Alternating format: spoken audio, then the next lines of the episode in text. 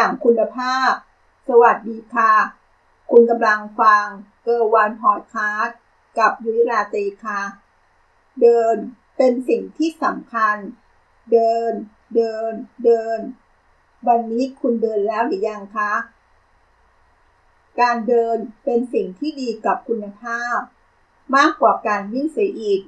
เราได้ข้อมูลนี้มาจากชมรมจักรยานเพื่อสุขภาพแห่งประเทศไทยค่ะ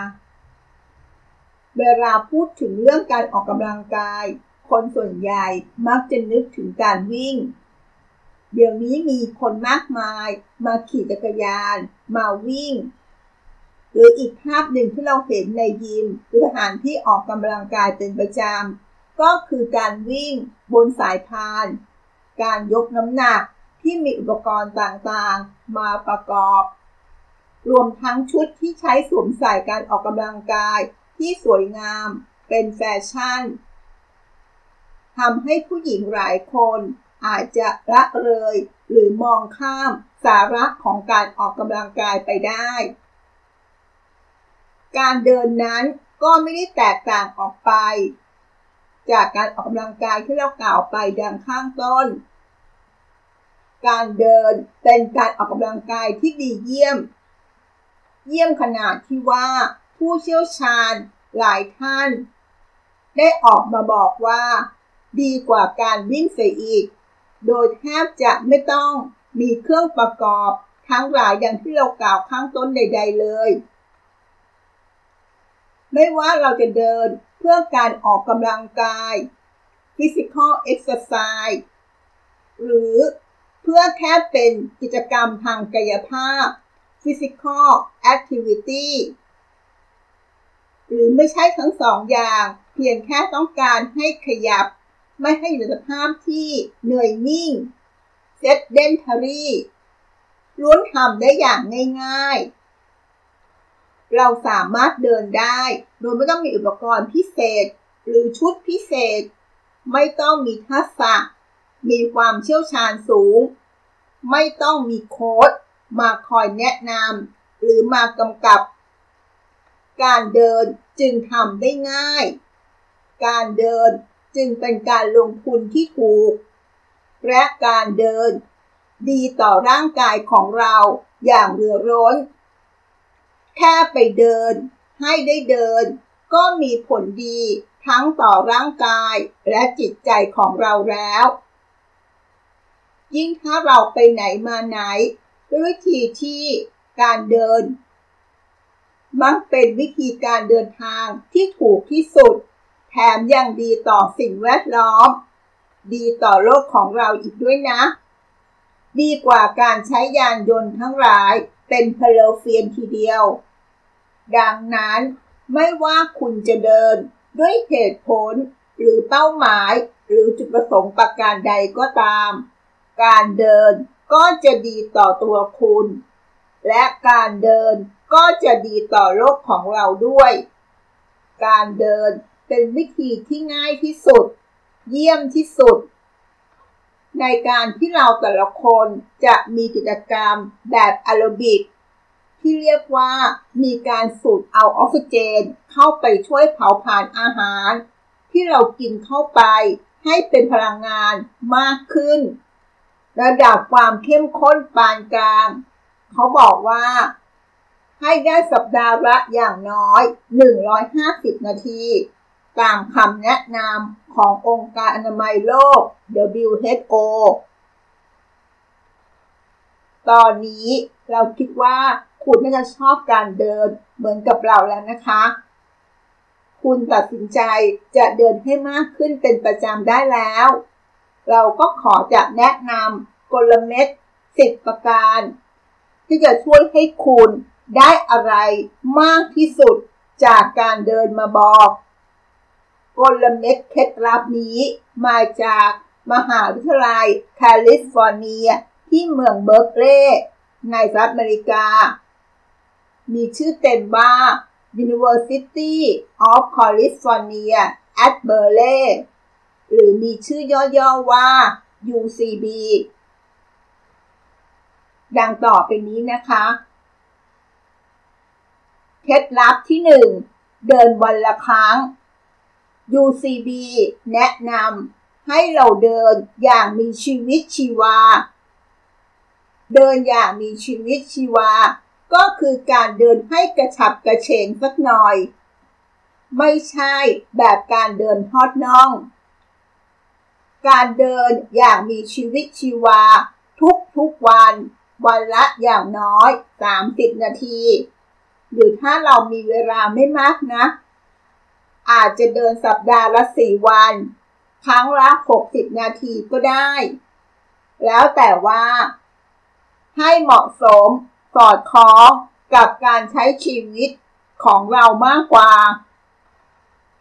เขายังมีคำแนะนำอีกว่า คนที่มีน้ำหนัก 68 กิโลกรัม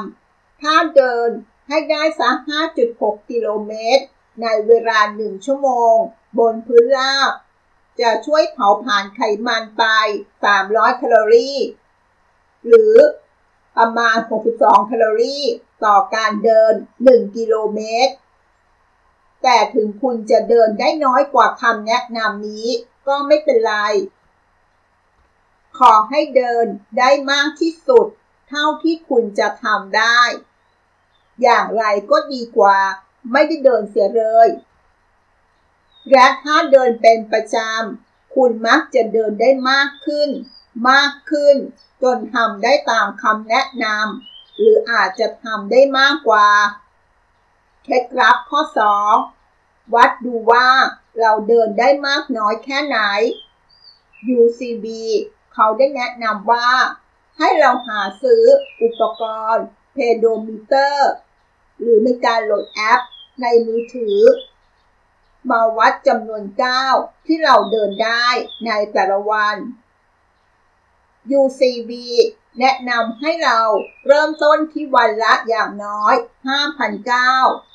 และค่อยๆขยับเพิ่มขึ้นจนได้วันละ19,000ก้าวหลังจากนั้นก็ให้พยายามรักษาการเดินให้ได้อย่างน้อย 19,000 ไปทุกวัน ซึ่งเครื่องนี้จะวัดจำนวนก้าวที่เราเดินไม่ว่าจะเป็นที่บ้าน ที่ทำงาน หรือในช่วงของการเดินทางทำให้รู้ว่าเราเดินไปแล้วมากน้อยแค่ไหน และจะต้องจะได้เดินเพิ่มให้ได้ตามเป้า และตั้งเป้าให้สูงขึ้นไปอีกก็ได้ เราก็จะพบว่าการมีเครื่องวัดจำนวนก้าวนี้ เป็นทั้งตัวเตือนและกระตุ้น ให้เราเดินเป็นอย่างดี เคล็ดลับข้อ 3จำไว้ว่า ไม่ว่าคุณจะเดินสั้นแค่ไหน ก็ยังนับเข้าในยอดรวมการเดินของทั้งวัน ต่อจากนี้ให้เราบอกเลิกการใช้ลิฟต์หรือบันไดเลื่อนไปเลย ฝึกตัวเอง ให้รักที่จะใช้บันไดกันดีกว่า จอดรถให้ไกลขึ้น เพื่อให้ได้เดินมากขึ้น ถ้าใช้รถประจำทาง ก็เดินไปขึ้นอีกป้าย หรือเดินไปป้ายที่อยู่ไกลกว่า เวลาลงก็ลงก่อน หรือเลยไปสักป้ายหนึ่ง ถ้าอยากให้ความเร็วในการเดินของเราเพิ่มขึ้น เขาแนะนำว่าให้ก้าวสั้นๆ ในจังหวะที่กระชั้นขึ้น ดีกว่าการเดินก้าวยาวๆ เพราะการที่เราเดินก้าวยาวๆขึ้น อาจเพิ่มความเครียดกับขาและเท้าก็ได้ เคล็ดลับข้อ 4 อย่าลืมแส่งแขนไปด้วยในขณะที่เราทำการเดิน สังเกตจากข่าวกีฬาการแข่งขันที่เขาทำการเดินเร็ว ว่านักกีฬาเหล่านั้นเขาแฝงแขนอย่างไร ซึ่งท่าทางของนักกีฬาที่เขาแฝงแขนอาจจะดูแล้วตลกตลก แต่ขอบอกเลยว่ามีเหตุผลนะ การแข่งแขนเร็วๆ อย่างแข็งขัน แบบนั้นจะช่วยให้เราเดินได้เร็วขึ้น และยังเป็นการบริหารร่างกายส่วนบนเป็นอย่างดีอีกด้วย UCB เขาแนะนำว่า ระหว่างเดิน ให้เรางอข้อศอกเป็นมุมฉากและแบ่งแขนทั้งหมด โดยมีหัวไหล่เป็นจุดหมุนแกว่งแขนในทิศทางตรงข้าม หรือสลับกับการก้าวขา เช่น เมื่อก้าวขาซ้ายออกไปข้างหน้า แขนที่แบ่งไปข้างหน้า คือแขนขวา ข้อศอกแนบอยู่ข้างลำตัว และให้มือยึดตรงอยู่แนวเดียวกับแขนส่วนล่าง ไม่กำมือ เคล็ดลับข้อที่ 5 สลับเปลี่ยนสภาพการเดิน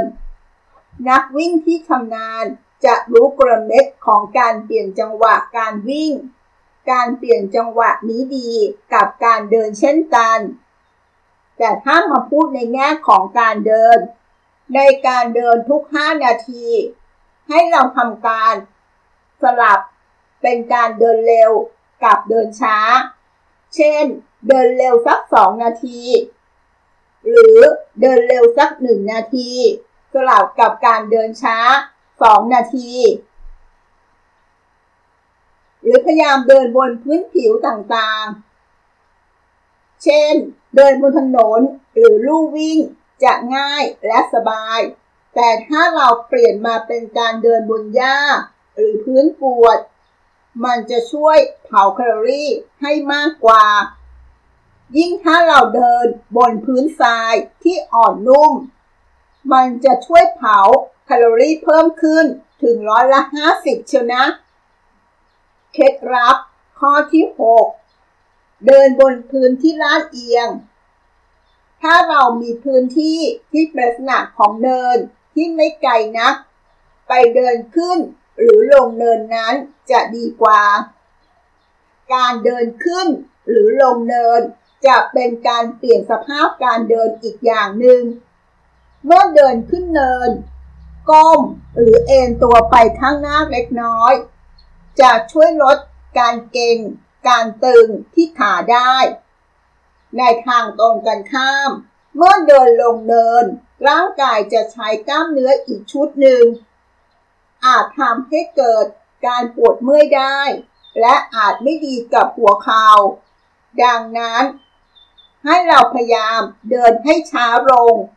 ก้าวให้สั้นลง และให้หัวเข่างอเล็กน้อยตลอด การเดิน เคล็ดลับ ข้อที่ 7 ใช้ไม้เท้าช่วยในการเดิน ไม้เท้าที่ทำขึ้นสำหรับช่วยการเดินระยะไกล จะลักษณะพิเศษ คือทำด้วยโลหะน้ำหนักเบา และปลายด้านที่ทิ่ม ลงบนพื้นหุ้มด้วยยางทำให้ยึดพื้นได้มั่นคง ไม่ลื่น และยังช่วยในการบริหารร่างกายส่วนบน กล้ามเนื้อส่วนหน้าอก แขน และกล้ามเนื้อท้องด้วย ในขณะที่ช่วยลดแรงเครียดที่กระทำกับหัวเข่า ดังนั้น ถึงแม้จะไม่ได้เดินระยะไกล ให้เราใช้ไม้เท้าชนิดนี้ ช่วยให้การเดินธรรมดาธรรมดามีผลดีกับร่างกายของเรามากขึ้น UCB ยังแนะนำต่อว่า การใช้ไม้เท้านี้ประกอบในการเดิน โดยทดลองดูก่อนที่เราซื้อที่ร้าน ซึ่งโดยทั่วไปไม้เท้าชนิดนี้ จะสามารถยืด หด ปรับความยาวได้ คุณควรจะปรับความยาวให้เหมาะสมกับสรีระของร่างกาย โดยเมื่อเราทำการจับด้าม แล้วใช้ช่วยในการเดิน แขนส่วนล่างควรจะขนานกับพื้น เคล็ดลับข้อที่ 8 ระวังเป็นพิเศษ ถ้าหากเราถือก้อนน้ำหนักในระหว่างการเดิน การถือก้อนน้ำหนักในระหว่างที่เราทำการเดิน จะทำให้เราช่วยเผาแคลอรี่ในร่างกายได้มากขึ้น และช่วยบริหารร่างกายส่วนบนด้วย แต่ถ้าเราใช้ก้อนน้ำหนักนี้ไม่เหมาะสม ก็อาจทำให้แขนของเราเหวี่ยงไปไม่ถูกจังหวะ และทำให้เกิดอาการปวดเมื่อยได้ ดังนั้นเราจึงควรเริ่มด้วยน้ำหนัก น้อยๆ คือราวสักครึ่งกิโลกรัม และค่อยๆ เพิ่มน้ำหนักขึ้นไป ทีละน้อย เมื่อเราทำได้คล่องแคล่วแล้ว แต่ก็อย่าใช้น้ำหนักเกินกว่าร้อยละสิบของน้ำหนักตัวของคุณทั้งหมด UCB ไม่แนะนำให้ใช้ก้อนน้ำหนักมัดติดข้อเท้า ดังที่เขามีขายกัน เพราะอาจทำให้ร่างกายบาดเจ็บได้ เคล็ดลับข้อที่ 9 ลองฝึกเดินถอยหลัง ฟังดูครั้งแรกแล้ว ไม่น่าจะทำได้ การเดินถอยหลังอาจทำให้สะดุดล้มได้ UCB ก็มีคำแนะนำว่า ให้ลองทำดู มันจะเป็นการเพิ่มเติม ให้การเดินนั้นท้าทาย น่าสนใจมากขึ้น แต่ก็ต้องทำด้วยความระมัดระวัง เลือกพื้นผิวที่ราบเรียบ ห่างไกลจากสิ่งที่อาจทำให้เกิดอันตรายต่างๆ ไม่ว่าจะเป็นถนนที่มีการจราจร ต้นไม้ หลุม หรือแม้แต่คนที่มาออกกำลังกายอื่นๆ ทางที่ปลอดคนจะดีที่สุด อาจจะเริ่มด้วยการมีคู่หูคอยดูให้ว่า คุณจะไม่เดินถอยหลังไปชน หรือสะดุดอะไร และช่วยเพิ่มจังหวะของการเดินได้ทั้งนี้ UCB ไม่แนะนำให้ผู้สูงอายุ หรือผู้ที่มีปัญหาในการทรงตัวเดินถอยหลัง ดังนั้นให้ข้ามข้อนี้ไปได้เลย เคล็ดลับข้อสุดท้าย ใช้รองเท้าที่ใส่สบาย นอกจากการใช้ไม้เท้าในการช่วยเดิน และการใช้ก้อนน้ำหนัก ระหว่างการเดินนั้น UCB ยังแนะนำว่า จะทำให้การเดินของเราเกิดผลดี กับร่างกายเพิ่มขึ้น อุปกรณ์อย่างเดียวที่ต้องการคือรองเท้าสักคู่ ที่ใส่เดินแล้วไม่ทำให้เราบาดเจ็บ เลือกรองเท้าที่ใส่สบาย มีรองพื้น น้ำหนักเบา และส้นต่ำ เราอาจจะหาซื้อรองเท้าที่รับการออกแบบมาเฉพาะ ให้ใช้สำหรับการเดินก็ได้ซึ่งราคาก็อาจจะแพงขึ้นไปนิดนึง อาจจะลงทุนเช่นนี้ก็ควรจะทดลองเดินใส่ในร้านสัระยะหนึ่ง ถ้าหากในร้านนั้นมีสายทานให้ทดลองเดินก็ยิ่งดี ร้านที่มีสายทานให้ทดลองเดินนั้น มักจะมีพนักงานขายที่สามารถให้คำแนะนำและช่วยเลือกรองเท้าที่เหมาะกับเราได้ ที่สำคัญที่สุดก็คือ รองเท้าคู่นั้นต้องใส่เดินแล้วรู้สึกสบาย ทั้งหมด ก็คือกลเม็ดสิบประการ ที่ทำให้เราได้อะไรมากที่สุดจากการเดิน เราขอสรุปอีกครั้งหนึ่ง 1. เดินวันละครั้ง 2. วัดดูว่าเราเดินได้มากน้อยแค่ไหนจากอุปกรณ์ช่วยนับก้าว 3. ให้พยายามเดินสั้นๆ เพื่อเพิ่มยอดรวมของการเดินได้มากขึ้น 4. แกว่งแขนระหว่างเดิน 5. สลับเปลี่ยนสภาพการเดิน จากเดินเร็วเป็นเดินช้า 6. เดินบนพื้นที่ลาดเอียง 7. ใช้ไม้เท้าช่วยการเดิน 8. ระวังเป็นพิเศษ ถ้าเราทำการถือก้อนน้ำหนักระหว่างเดิน